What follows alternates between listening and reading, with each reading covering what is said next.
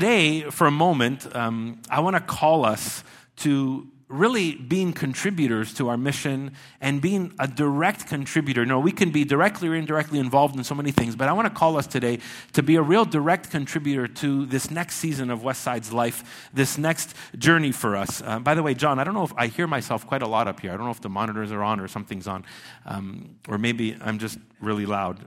I can tend to be loud anyways. But. Um, but I want to call us to something particular today, really to a direct contribution to our next season. And what I'm talking about is really our, this new location that we've been talking about for a while and our vision for it and, and what's coming up next. Uh, I think I want to just take a moment today as, as we've been walking through so many pieces of this and having conversations really the last 18 months, uh, starting already in some of the things involved here. It's been in the works for a while. And as we've discerned together through prayer and leadership teams and our, our congregational conversations that we've we've had over the last 18 months, uh, signing the lease a couple of months ago and seeing that through, and these base renovations, you know, underway. And if you're following some of our social media, you see some of those pictures. And it's a beautiful kind of process to be on, and stuff is happening. But I want to just say today, for this moment, this kind of as we, we, we kind of change gears really into this next season, is we need to make sure we do this well. And we need to make sure that we, we, come, we bring this to completion. And it's so important that we, we do this well and we bring this to completion. So I thought today there's probably still some people who have no clue that we're moving to a new location. I've been told many times we can say things six times and maybe the seventh time somebody gets it or hears it, or maybe the tenth time somebody gets it or hears it. So let me just recap the story. We have uh, leased 13,000 square feet, just about 400 meters from here, at the corner of Brunswick and Tecumseh. We signed the lease this year, and um, we, it's, it's a full lease, okay? So it's a full 20 24 7 lease, which is pretty cool when you think about what that means. What that means for us is we will be entering into a space that's about 20% or more uh, bigger than what we use here on a Sunday morning. So 20, 20, 25% more than we currently use on Sundays. And I was thinking of accessibility because we use this space four hours a week. So we're going to have uh, 21 times more accessibility in this other space. You know, kind of four, four hours is about one block in a day, and if you have about three blocks in your day, 21 times. And I thought about that as we consider this, that for less than double what we currently pay for our, our lease and rental and location uh, for the last couple of years, we get to use a space 21 times with more, with more accessibility, 20% more space uh, more space for kids, uh, and, uh, and, and even during the week, like just a whole bunch more space. And I think about that, and, and, maybe here are the plans when you look at it. It's kind of fun just to see it that way. Maybe you can go see some of the next kind of, uh, kind of you know, anticipations of what maybe our lobby might look like or where we're going to be meeting uh, for gatherings as well. And so we're, we're excited to see this happen. And uh, a friend of mine came down uh, to Montreal uh, just a couple of weeks ago, and I, I toured him around the space. He works with our church planting group that we help and support. And I want to just like, he was so excited in the space. And I wanted just you to see his excitement. So if you guys can just put that on. Is major exciting to be able to walk through this thing and to envision it in just a few months to have you worshiping here. And it's a cool story for Canada. It's especially a cool story for Quebec, for Montreal, to have a vibrant church community that is finally moving out of portable church and into permanent church. So God bless you guys. We've been praying for you. We continue to pray for you. Love Dave and Franca and the leadership that they've given over the years. And uh, we are so excited to see how many people are going to come to know Jesus because you got a permanent home. So this is exciting. That was Mark Birch. He, he's tracked our story from day one. I met him 15 years ago at a conference in Toronto when we had breakfast for the first time. And uh, he's been, you know, praying for us, supporting us as a church community. And people outside of Quebec, in Quebec and outside, are excited to see churches that started even years ago grow in sustainability and impact. And I wanted you to hear that story because it, it gives us a glimpse of, of what people's excitement can get around this. But here's the deal the heart of this really is not even a building, it's mission. Hearing Cabby's story this morning and her journey is the heart of this. Uh, last week, hearing Andrew and Amy share their story of, of longing for a spiritual family to grow spiritually in and seeing that come to fruit in our church community. A couple of months ago, seeing a handful of people get baptized and knowing their journey personally of not knowing the Lord and coming to know the Lord and, and getting closer to Him and making this step of really calling Jesus Lord right in our church community. That's the heart of our mission. A couple of weeks ago, our tax clinic serving 50 or 60 people in our neighborhood and community that, that don't have the funds at time to make some of these steps. And we're able to just do their taxes for a day and have 10 or so volunteers from Westside bring that together and make that happen. Um, we're excited because that's the heart of it. It's really beyond just a building. But if you think about it, over the last couple of years, a lot of our energy has been spent on setting up space, tearing down space, looking for space, looking for alternate space, uh, using space that it wasn't designed for. I don't know if you can recollect this. I just have images of, of crock pots and slow cookers plugged into different outlets because we just have to figure how to do things, you know? And I've seen people try and wash a 60 or 80 cup coffee pot in a really small sink in a bathroom, in an office bathroom, and, and fun little things like that, right? A couple of weeks ago, our storage unit kind of collapsed in the back, and we can't just leave it like that or haul things into cars. And so, someone, I think Sean brought his drill, someone called him, and someone set that up and fixed it all up. And these are the fun stories that have shaped our identity as a church over the last 15 years. And we don't want to stop necessarily those kind of stories because there's going to be other stories that, and other challenges, but these are part of the growing pains we've had. And it's been fun. And it's really, we do that because it's been hard, a part of our mission. But I'm excited because there's going to be an energy shift, a shift of energy um, away from necessarily looking for space or finding space or setting up space in significant ways to other things. And we, we shared some of these things at our vision briefings, and I wanted to just share some with you. Some of the opportunities right before us as we move forward in this next season is, we're, I mean, I'm excited to cultivate deeper community where we can linger a little bit longer or set up environments for us as, as a church to grow relationally, where we can spend energy equipping our existing and new ministries, where we can invest in kids and youth ministry and the next generation of 20 and 30 year olds and, and the expansion of Alpha which Cabby was a part of. Like that was part of her spiritual discovery. And we want to see Alpha grow and have more elbow room um, to reach more people, um, where we can host events and workshops. One thing I get excited about is the possibility to just have a gathering that's not necessarily on a Sunday morning because you probably have five friends that would never show up on a Sunday because they either have hockey or they're at Costco or they're, I don't know, in a swimming class or something like that, right? And so the possibility of just, of just opening up an environment that welcomes welcomes people where Sunday morning is like, like, a, like part of like a, a cultural past where everyone was free. Um, nonprofits and businesses utilizing our space and increased opportunities with local nonprofits. And I want to share a little story about this because a few weeks ago, or maybe a couple of months ago, Daria, who's part of the West Island Network, and uh, we work together with other churches, she, she invited me to a meeting at the YMCA. And uh, the, the community program director of the Y set up this meeting with a whole bunch of other, they meet uh, quarterly and uh, they work on community initiatives. And so Daria invited me to come. I went and sat down there, and uh, I was there a little bit early. And I, so I met the director, and we started talking about our new space that was coming. I think Daria started that conversation. And she, this lady just kind of comes across the table. She grabs my arm, and she says, Listen, before anybody needs space, I want to talk to you first. and she's like, We have programs here, and we, we, we're, we're anticipating the need. Um, for other space beyond the building of the YMCA. And as she says that, another community leader across the room says, Hey, uh, I need a space about one day a week. Can we talk about this? And um, so I sat down there and, and, I left that meeting and I bumped into the, the director of the whole YMCA. And uh, she, start, she asked me what's going on and why I was there.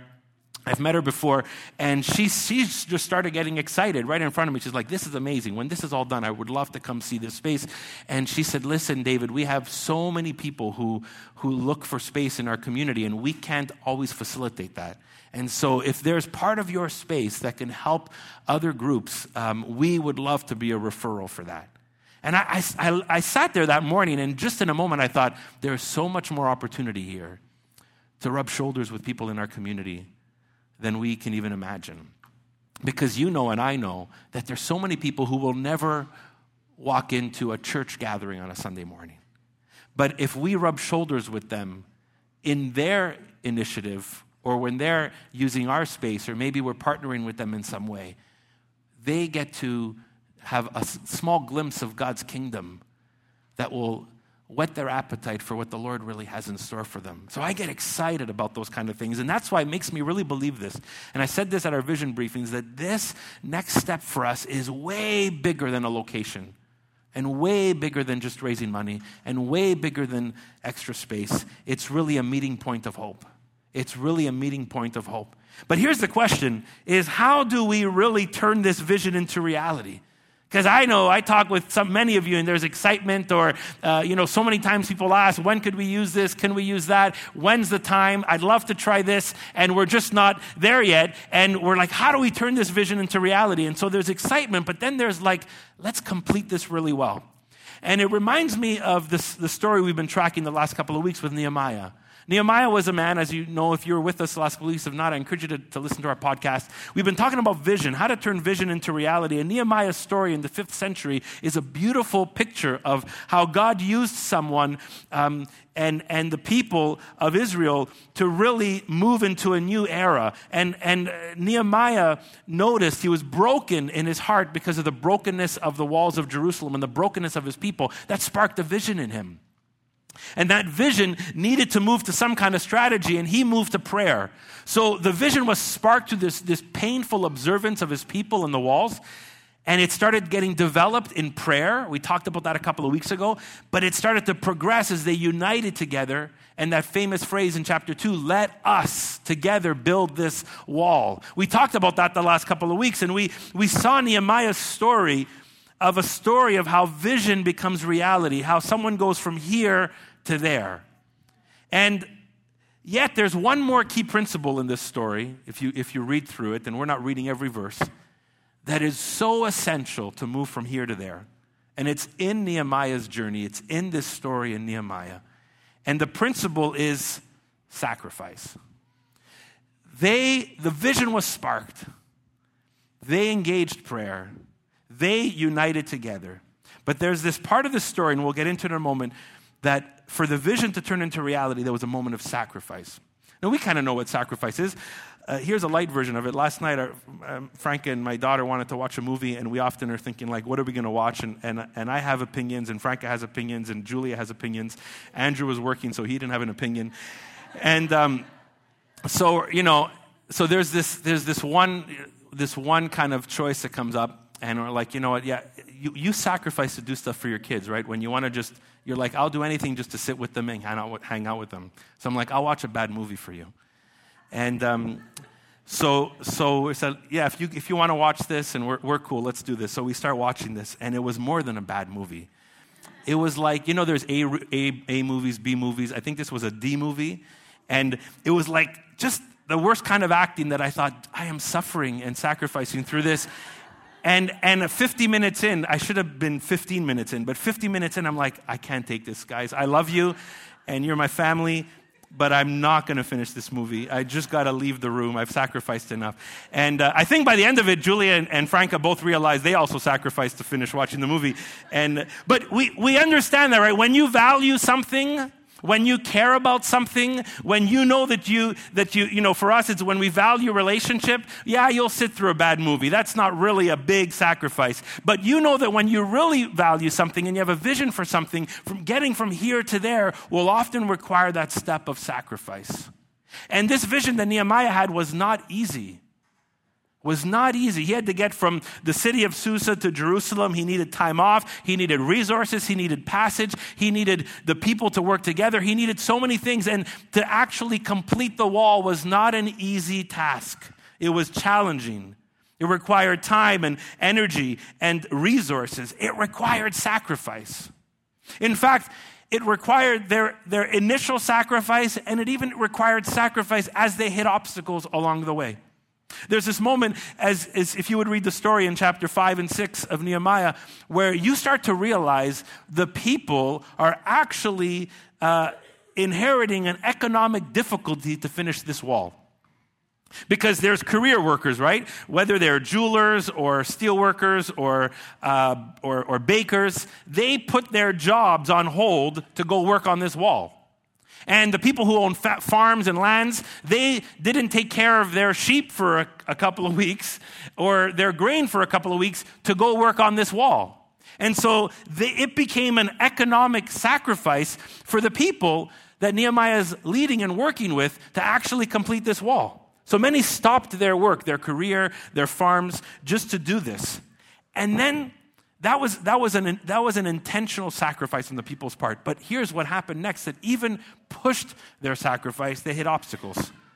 There was people in their community that started to take advantage of them. And here, here's a little glimpse of this in chapter 5. We'll just read a little bit of it. Here's what they tell Nehemiah We and our sons and daughters are numerous. In order for us to eat and stay alive, we must get grain. Others were saying, We're mortgaging our fields, our vineyards, and our homes to get grain during this famine. You can keep going. We have had to borrow money to pay the king's tax on our fields and vineyards, and although we are of the same flesh and blood as our fellow Jews, and though our children are as good as theirs, yet we have to subject our sons and daughters to slavery. They really meant to become servants to other people.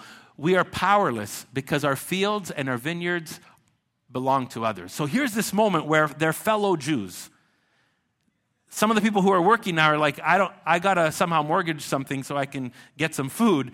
And their fellow Jews are now charging them interest, which was against the Torah, which was against the law. And the people who had grain were overcharging those who, did, who needed food. So not only did they make the sacrifice, they got hit with a larger sacrifice. And Nehemiah addresses this quickly and he calls them, these people who were doing this, back into the value of their, of their community. And they, they complete, they repent, they turn around, they say, We will stop doing this.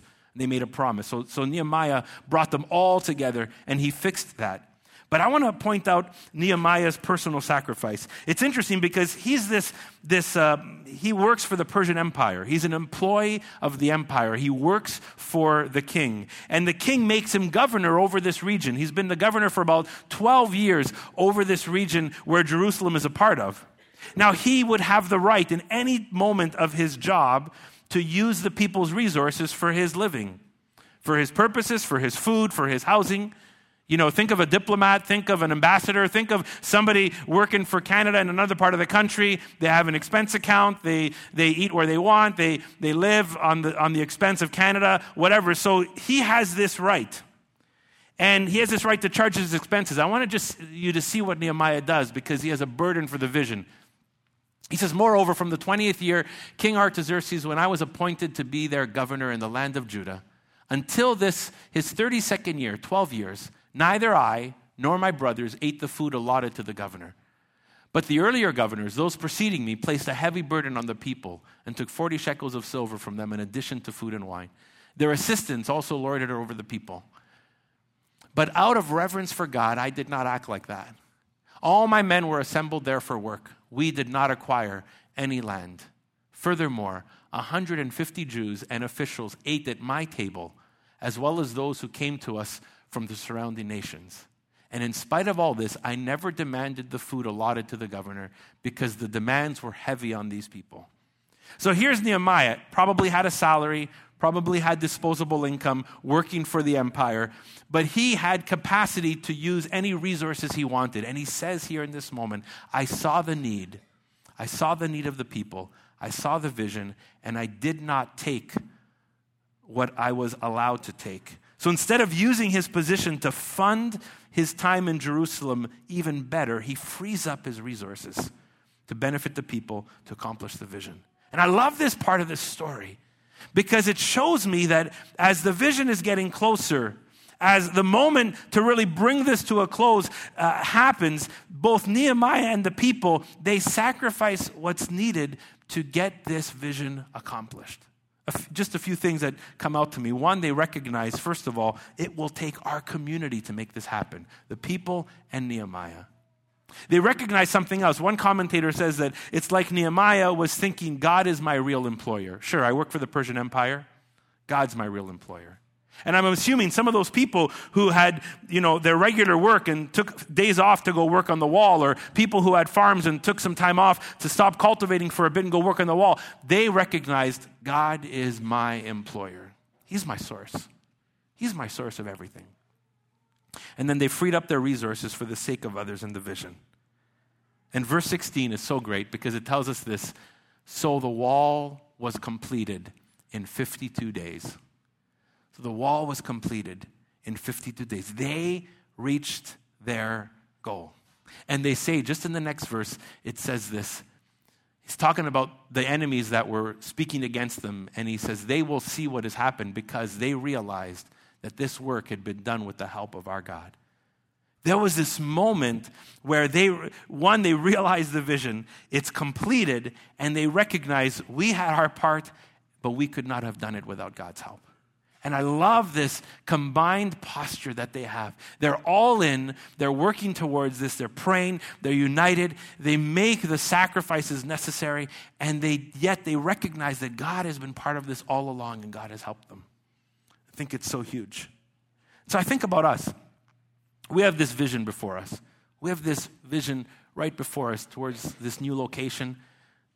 And as I said, it's, it's bigger than a location. But right now in this season, it's a focused time for us, right? We can't think about 10 things or four things. We just got to think about one or two things, and this is the main thing.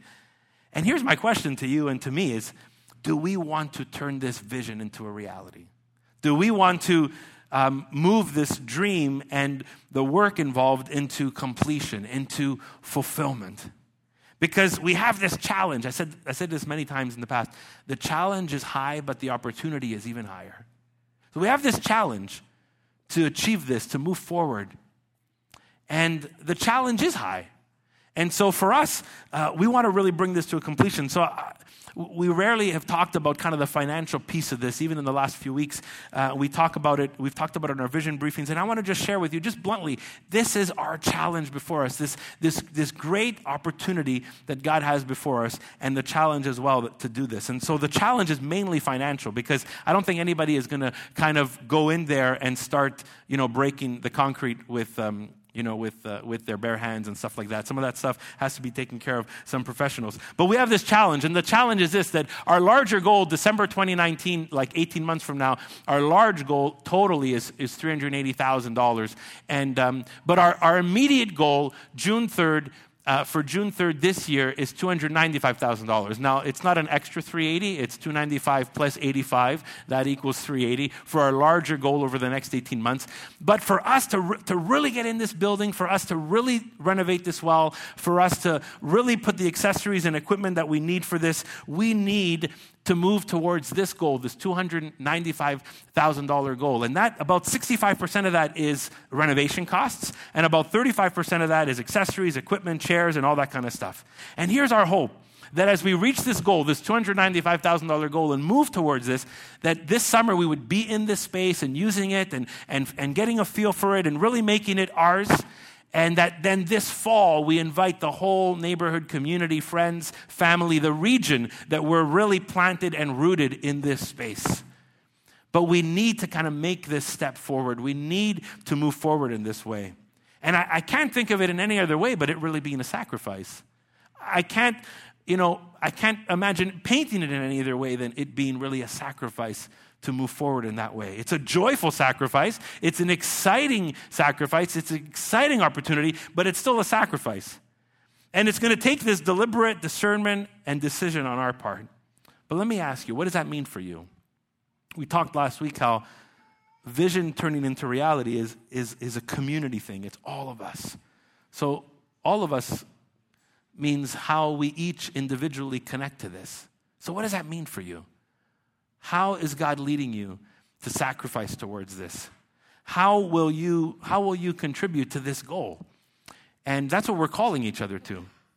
There's different ways that you can do that, and uh, some people have shared some incredible stories of how uh, they have been trying to kind of be creative in how to put some money aside and, and some in simple ways of you know like some suggestions came up that hey you know if you spend like you know 12 bucks a week on on starbucks and you don't you know have that for like a whole year that's you know that's like a good chunk of money that you can kind of just say hey i'm going to forfeit that. Or if there's like a renovation you were planning and you know it's you really you can hack it for another year or two maybe there's ways to do that. And i don't know there's different things that we can do.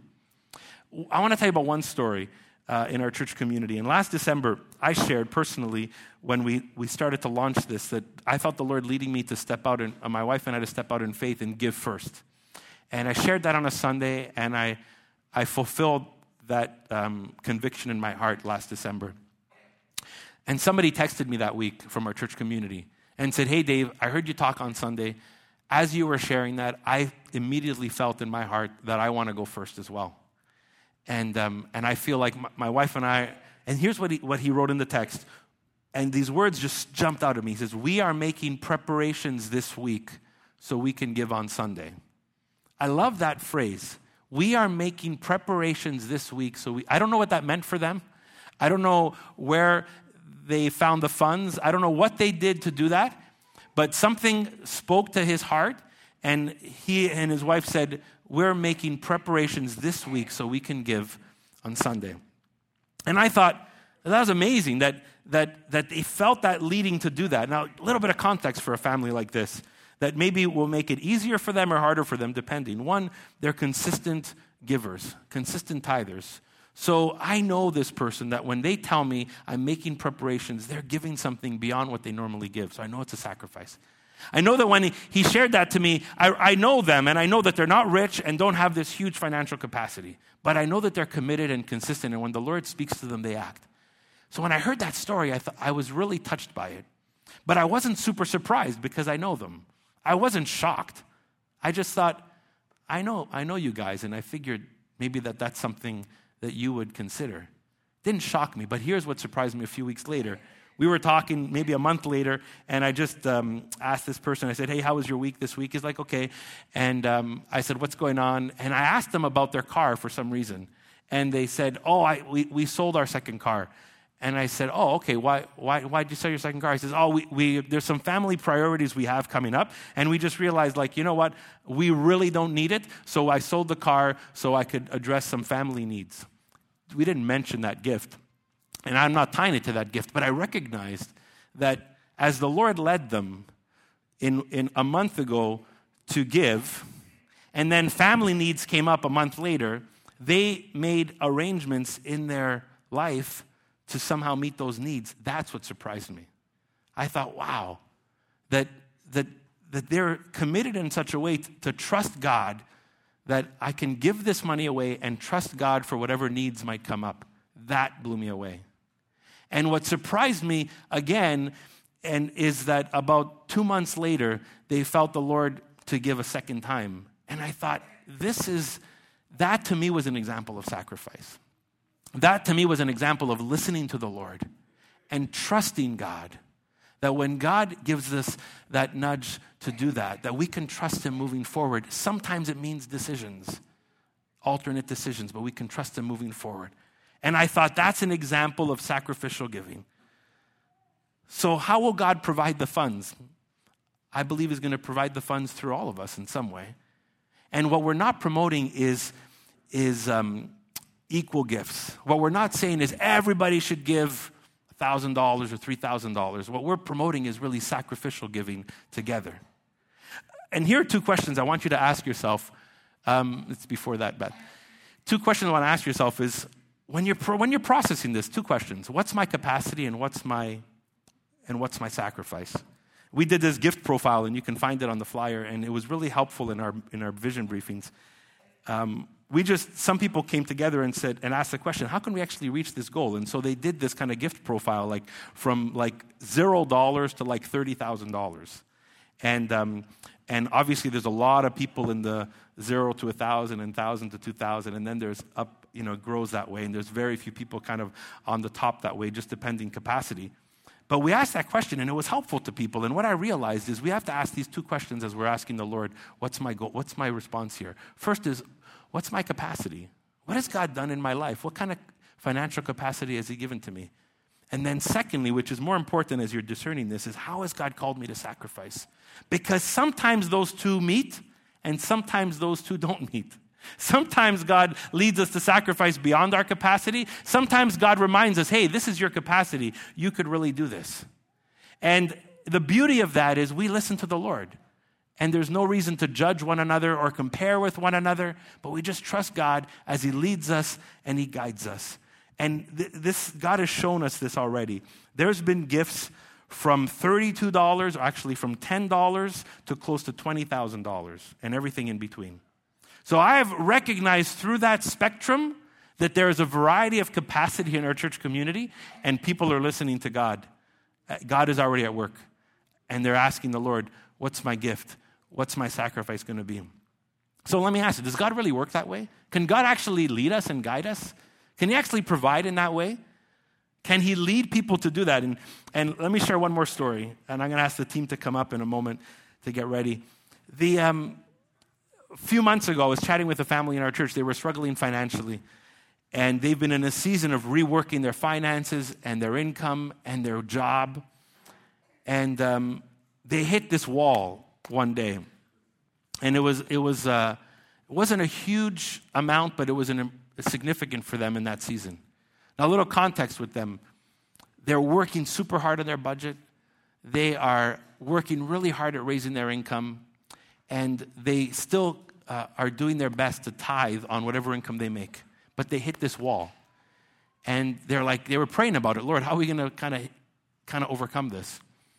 And uh, a, a day later, someone from within our church community called them and said, Hey, I just, I, I felt the Lord lead me to send you a gift, and so I'm doing that. I don't know if they sent it electronically or what.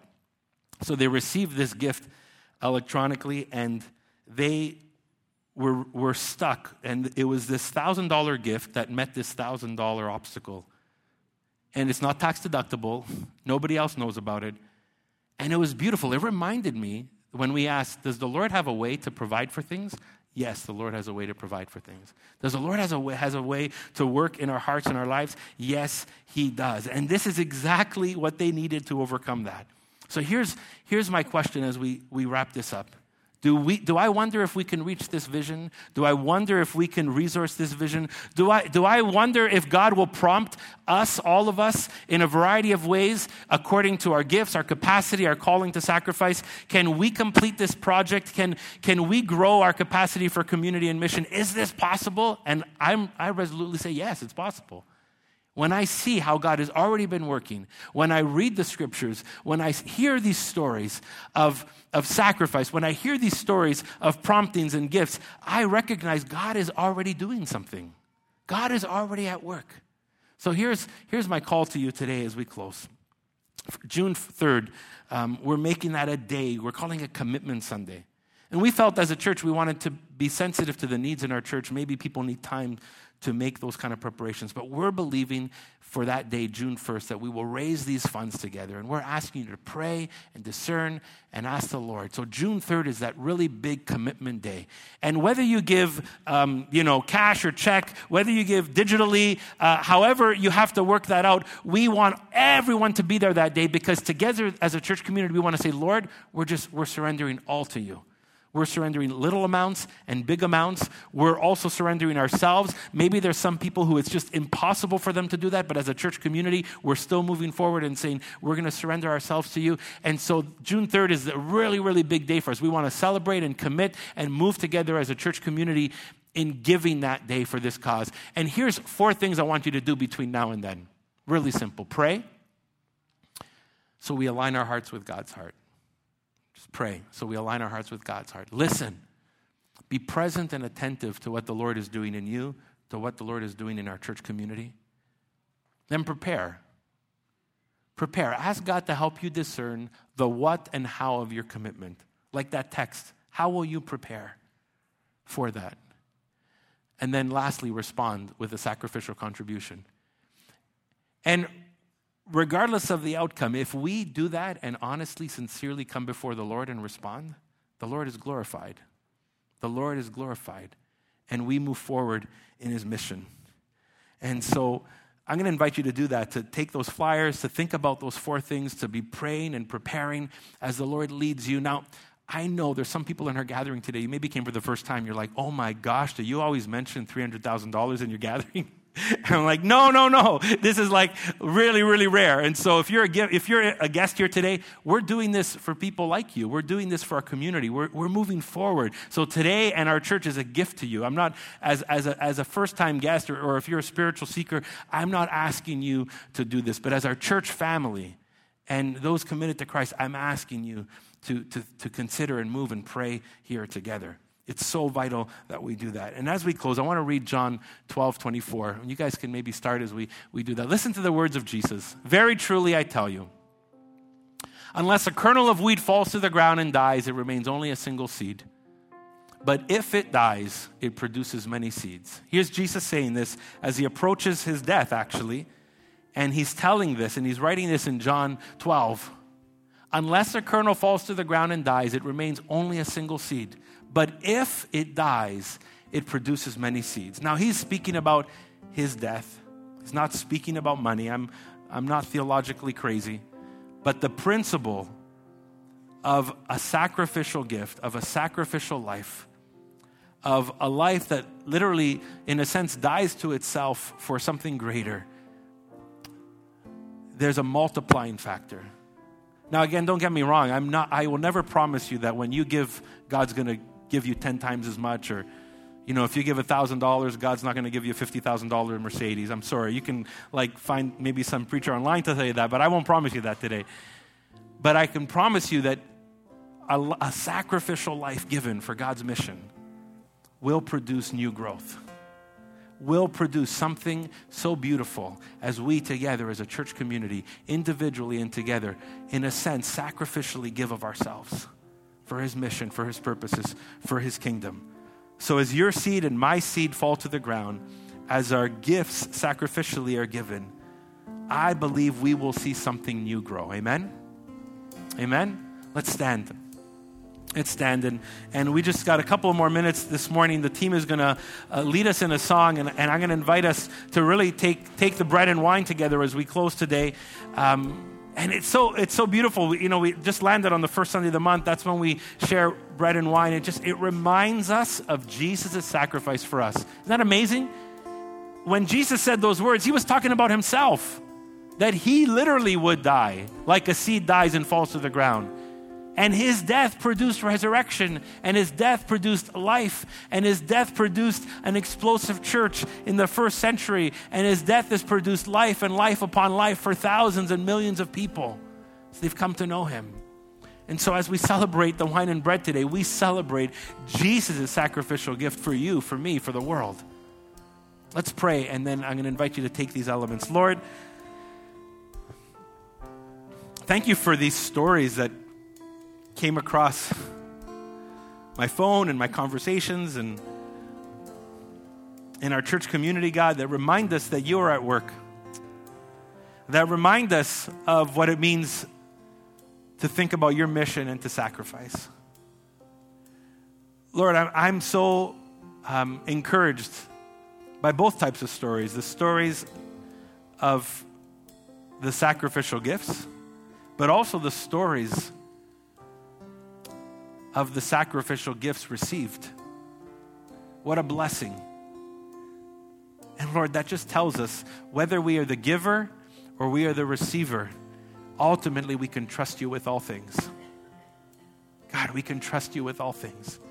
And Lord, as we step out in faith and as we as a church community move out in this season, as, and as, as, as all of us, God, just commit to praying and listening and preparing and responding, God, Lord, I ask that you lead us by your Holy Spirit. God, may none of us make decisions in comparison with each other. May none of us make decisions based even on our past or our future. Lord, may we listen to your voice. May we see the need before us. May we respond. And may we trust you, God, for the results and the outcome. God, as we come and take these elements right now, and as we hold the bread in our hand and the, the wine in the cup, Lord, we are reminded of your incredible sacrifice for us. Let us be rooted in that truth, in that action for us right now. In Jesus' name, amen.